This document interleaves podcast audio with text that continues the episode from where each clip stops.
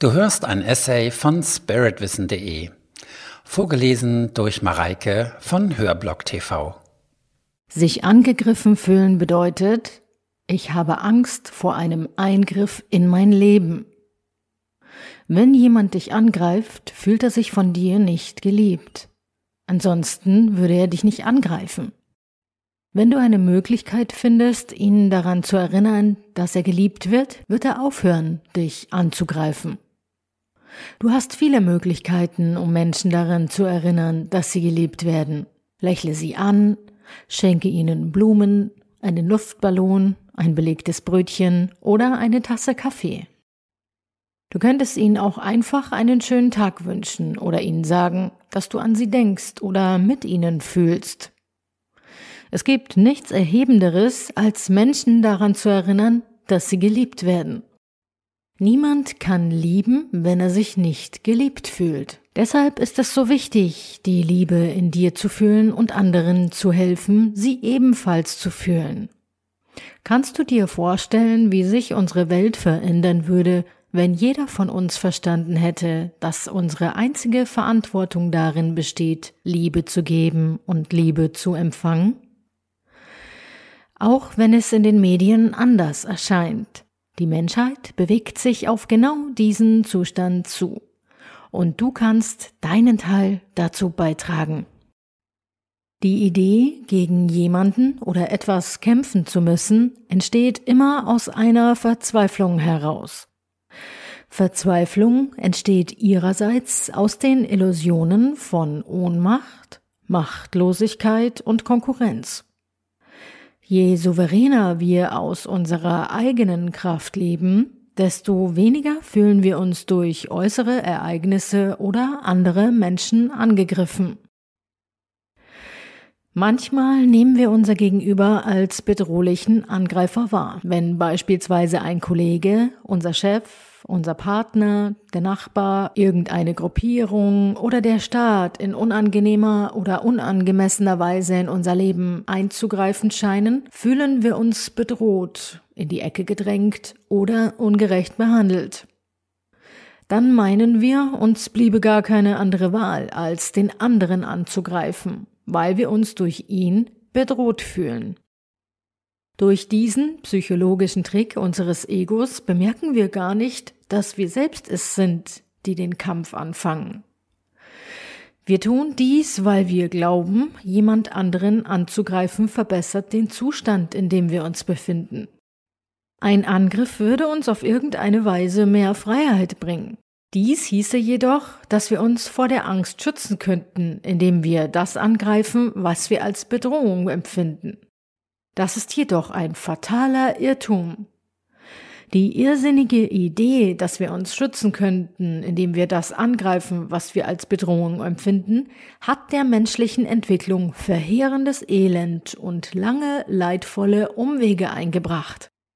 Es ist die Ursache vieler dramatischer Einzelschicksale und Grund für die zahlreichen Kriege der Menschheitsgeschichte. Niemand greift einen anderen an, ohne die Absicht, ihn zu verletzen. Durch unseren Angriff entsteht als Folge immer Angst, weil wir mit einer Reaktion rechnen müssen, die auf unseren Angriff folgen könnte. Durch unseren Angriff wird immer unsere eigene Angst verstärkt und auf diese Weise erschaffen wir selbst das, wogegen wir glauben, uns wehren zu müssen. Das, was wir ablehnen und womit wir nichts zu tun haben wollen, wird durch unseren Angriff in unsere persönliche Welt gezogen und somit erst zur Wirklichkeit, also zur unentrinnbaren Realität. Wir erzeugen eine Resonanz und ziehen das Unerwünschte damit in unser Leben. Dieses Prinzip gilt für uns persönlich ebenso wie im Großen, wie man es am Beispiel der Weltpolizei USA gut erkennen kann. Jegliche Formen von Angriff sind Irrwege, die Schmerz und Elend nach sich ziehen dass wir durch die Ideen von Konkurrenz, Angriff und Kampf nur weiteres Leid und weitere Illusionen erzeugen, lässt sich in der Regel erst dann erkennen, wenn wir unsere vermeintlichen Waffen niederlegen und aufhören, uns gegenseitig anzugreifen. Menschen, die auf dem Weg der Selbsterkenntnis weit vorangeschritten sind, wissen, dass, was unser Wesen ausmacht, unangreifbar ist und nicht verletzt werden kann. Alles, was scheinbar verletzbar ist, ist nur eine vorübergehende Erscheinung. Vorübergehende Erscheinungen sind nur Illusionen. Alles Wahre, alles Wirkliche ist von Dauer. Nichts Wirkliches kann jemals bedroht oder angegriffen werden. In dieser Erkenntnis liegt unser wahrer Frieden.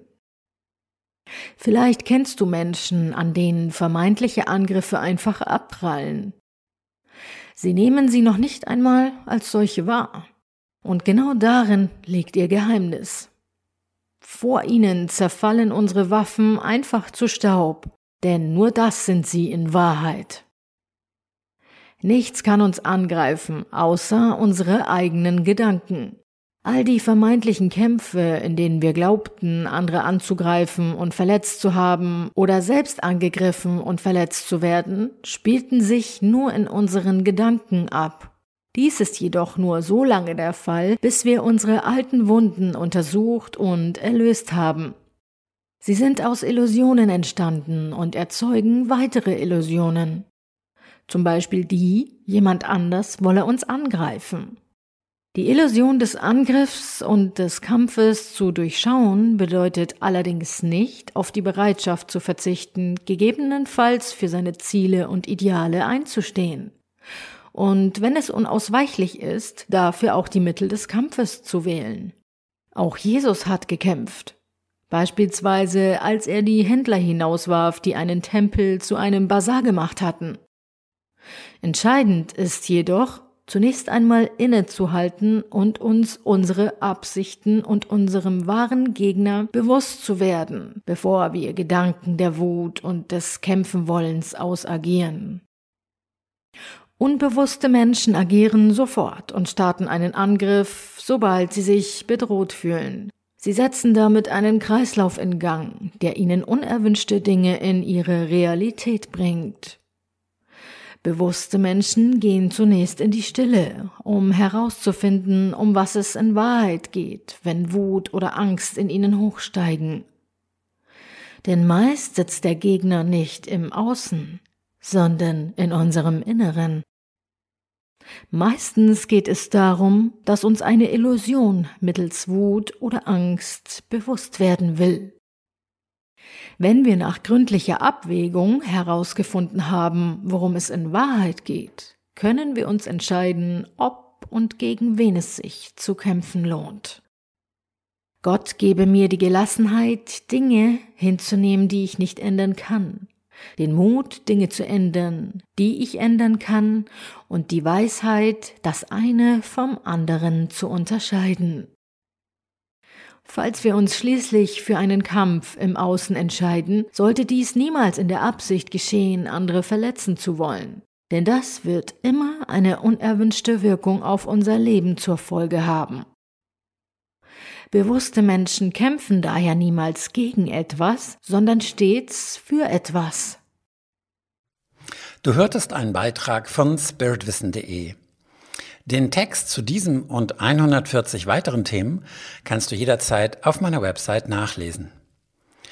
Und falls du weitere Podcast-Beiträge dieser Art hören möchtest, abonniere meinen Kanal, hinterlasse ein Like oder deinen Kommentar, denn es würde mich motivieren, in diesem Stil weiterzumachen.